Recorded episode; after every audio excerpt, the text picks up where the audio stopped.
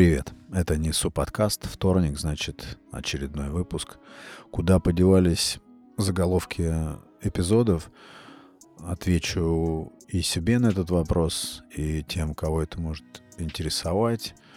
Не хочется ограничивать себя как-то, создавая выпуск, не хочется себя ограничивать как-то определенной темой или фразой, или каким-то одним феноменом. Я не знаю, идеально как-то есть желание создавать просто поток э, сменяющих друг друга мыслей, может быть, даже хаотично или по какому-то непреднамеренному, может быть, даже непредвиденному порядку или сценарию. А заголовок создает определенную такую уже направленность. И плюс мне не нравится вот этот тренд на кликбейт, вот это, кто не знает, вот создание приманки при помощи заголовков там, или как знаете, вот меня один хороший человек спрашивает, почему э, во всех рекламах используется женское тело. Я не могу ответить на, на этот вопрос. Вернее, я могу ответить на вопрос. Мне кажется, это малоэффективная реклама, потому что это просто со создание способа привлечь внимание и точка. Но мы же знаем, что привлечь внимание это одно, а удержать внимание это уже другое. И здесь, мне кажется, уверен, рекламщики и маркетологи, они немножко путаются. Этот крючок скорее рассеивает внимание. Уверен в этом. Так и здесь.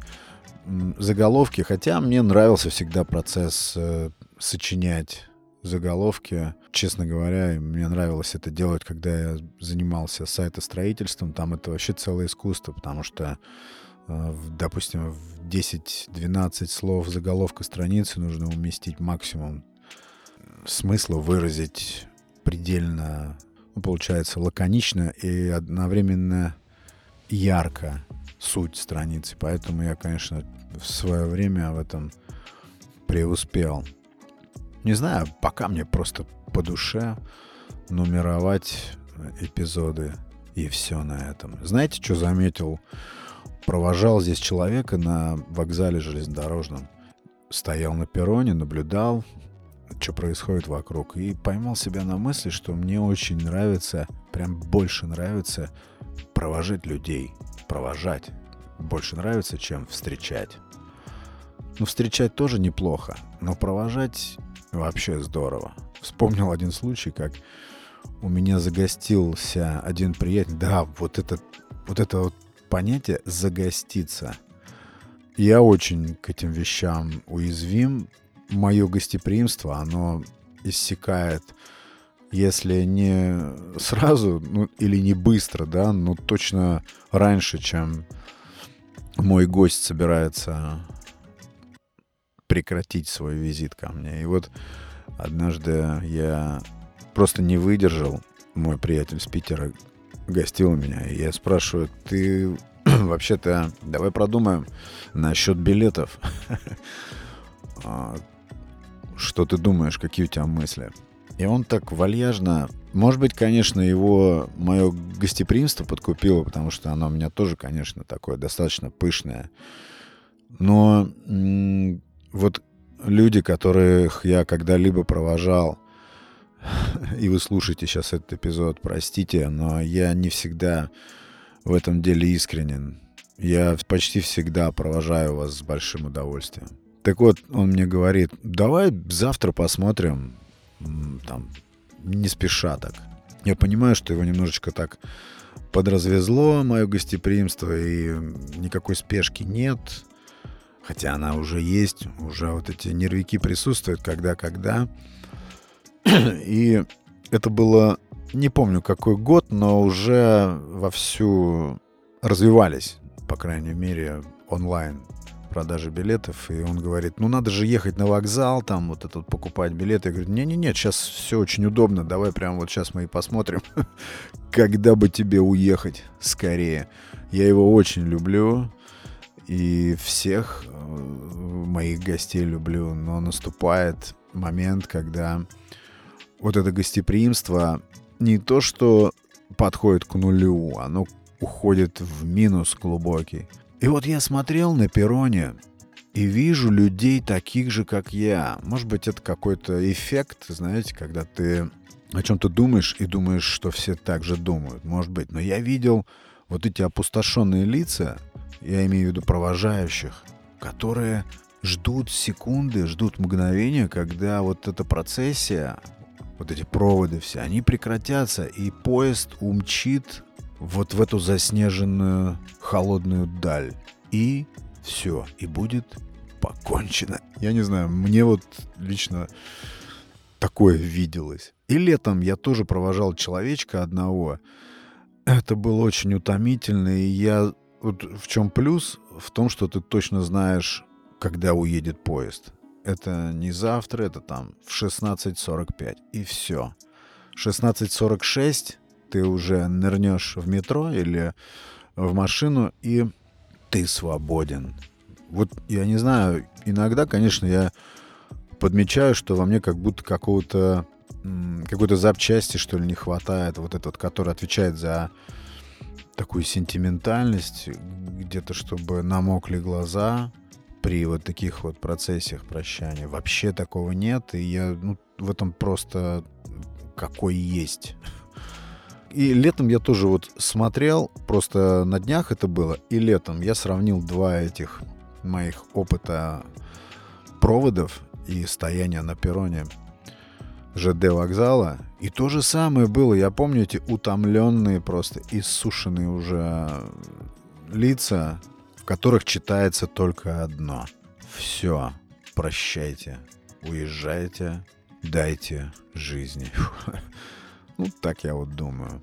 Плюс еще, конечно, наверное, тут наложилась э, вот эта горькая обязанность, когда ты перевалочный пункт, когда через тебя куда-то едут, и какое-то время у тебя побудут, ты прекрасно понимаешь, что это ну, тебя просто используют, и тебе надо терпеть, пока тебя используют. И вот эти все натянутые улыбки, вся эта обходительность, опять же, наваливаешь гостеприимство по максимуму, чтобы тебя запомнили. И не было никаких потом претензий. Хотя ты э, этого гостя как перевалочный пункт, его дом, использовать не планируешь, так, такой перспективы нет. Вот он еще раз э, твой дом, да, но ты нет. Здесь никакой симметрии не будет. И ты про себя так думаешь, ну что ж, у всех свои ситуации, все мы люди, надо идти навстречу, нужно все равно это гостеприимство выкатывать, насколько это возможно. Еще мне вспомнился один обалденный глагол русский. Вот за такие глаголы, за такие вот смысловые сгустки. Я люблю русский язык. Есть такой классный глагол «спровадить». Я понимаю, что это звучит «избавиться», но это действие, которое несет за собой такое облегчение, заслуженное как будто.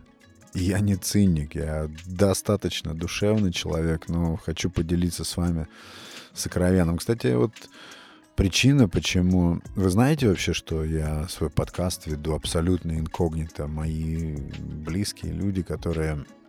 Мой, мой офлайн круг абсолютно не знает об этом моем увлечении — потому что, ну, в отчасти, отчасти, в большей степени это мое такое бегство от реальности и такое взращиваемое осознанно или неосознанно с каким-то умыслом или нет э, альтернативное эго мое.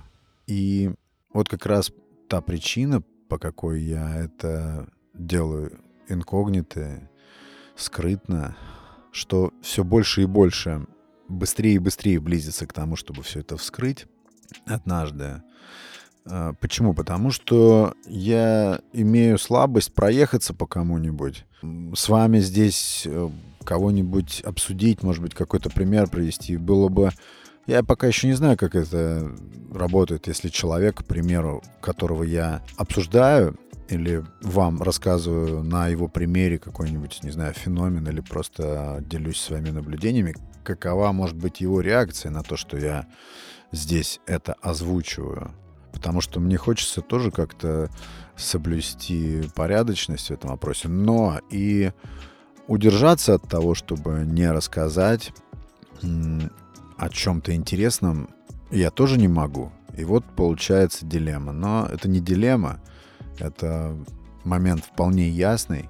Я все равно так или иначе буду делать так, как, как подсказывает мне моя интуиция. У вас бывает такое, что вы рассинхронизируетесь со всеми, кто вас окружает, как будто, как будто вы из другой планеты, как будто вы э, говорите на разных языках, нет вообще никакого понимания нет вообще никакого понимания ни с кем. Вот вообще никаких мостиков нету. И самое интересное, что тебе не хочется искать никаких точек соприкосновения, не хочется никаких мостов выстраивать. Бывает такое? У меня часто такое случается. И тогда я очень точно понимаю, что я не часть чего-то общего. Вот это в последней мной прочитанной книжке очень здорово описано явление. Я уже говорил про него, напряженность противоположностей. Вот здесь две просто диаметрально расходящиеся точки зрения. Особенно ты понимаешь это в моменты, когда ты видишь, что тебя ничего ни с кем не объединяет. Ничего и ни с кем. Ну здорово, если это не приносит дискомфорта. Каждый потому что ведет какую-то свою игру, свою игру. Если он и присоединяется к твоей игре, то это все равно часть его игры, так или иначе. Но это все равно прикольно. Ведь бывают и моменты, когда ты наоборот чувствуешь единение совсем. Ведь так? Это очень приятное ощущение. Очень мне понравилась чья-то мысль, что сознание — это... Вот я задаю людям вопрос, скажи, что такое сознание — у нас первая мысль возникает, что это что-то, как, ну, что-то находящееся в области нашего черепа, внутри, как бы головы. А тут один буддийский монах, он очень забавный человечек. Я э, слушал, куда-то он подевался. Раньше почаще он короткие такие забавные буддийские видео выкидывал – ну, про то, как медитировать, про то, как э, настраивать мышление в процессе медитации. Интересная э, куча материалов об этом, ну просто он очень так забавно преподносит это. А, тут с удивлением я обнаружил в, в книжном магазине, что у него и книженцы тоже есть. Он какой-то там потомственный монах из Непала. Ну, прежде всего, он просто такой светящийся, приятный человечек. И вот он сказал, что сознание — это не точка, это пространство, это именно вот некий эфир, который распространен везде, просто в котором ты пребываешь, пребываешь в данный момент. То есть это объемное что-то, огромное, это все. И когда ну, речь заходит о том, чтобы окунуться в сознание, то есть включить сознание, то это не означает что ты должен концентрироваться на том, что у тебя в верхней части твоего тела находится внутри головы, а ты должен мыслить именно пространством. Вот этот момент мне очень понравился. Эта штука так расслабляет, если вникнуть, если ну, создать себе такую вот смысловую иллюзию. То есть сознание — это нечто у нас у всех общее, единое. Вот такая мысль. Понятно, что это просто разговорчики, но когда начинаешь думать и так э, более глубоко вдумываться, то не то, что допускаешь это. Это же не вопрос, правильно это или неправильно, есть это или нет, существует или нет. Здесь вопрос иллюзии и способности нашего мозга создать какой-то концепт, который нам в чем-то поможет. Правильно? Так-то получается оно и медитация, самообман. Нет, конечно, нет ну, все вокруг, то есть, что бы ты ни, ни навыдумал, все это, я имею в виду, на уровне мысли. Так и здесь. У многих авторов я такое встречал.